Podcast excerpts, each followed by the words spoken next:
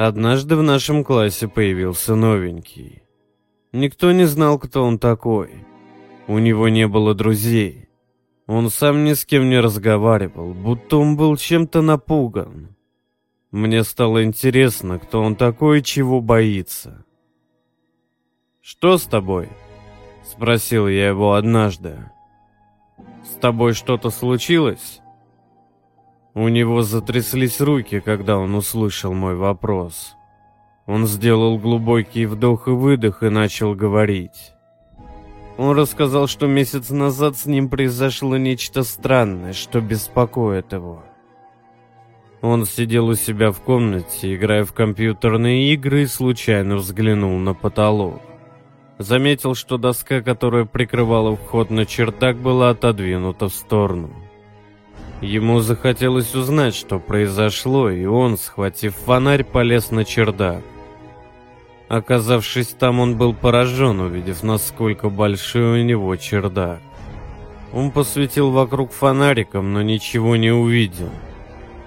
Ни стен, ни крыши. Ощущение, что вокруг только бесконечный мрак.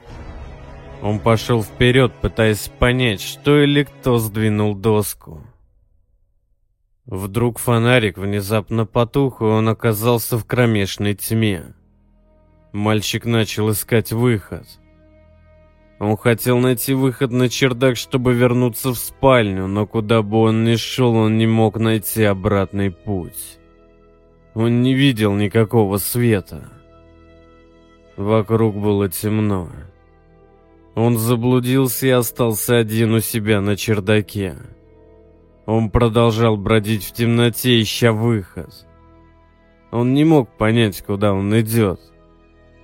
Оказавшись полностью дезориентированным, он понятия не имел, куда ему идти и где именно он находится.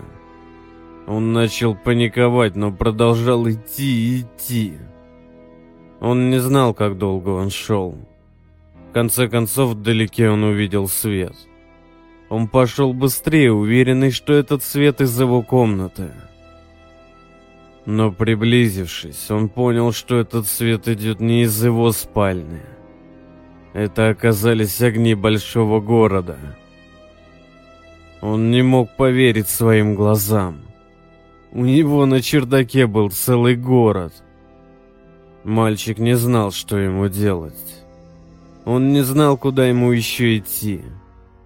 Он пошел в город в надежде, что кто-то поможет ему вернуться домой.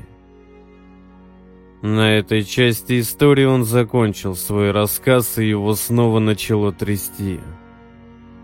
Он страдальчески вздохнул, и слезы потекли по его щекам. Хоть я и был в замешательстве от его слов, но я попытался утешить его как только мог. «Но теперь-то все в порядке?» — сказал я. На что он мне ответил. «Ты ничего не понимаешь. Я до сих пор не нашел выход из чердака.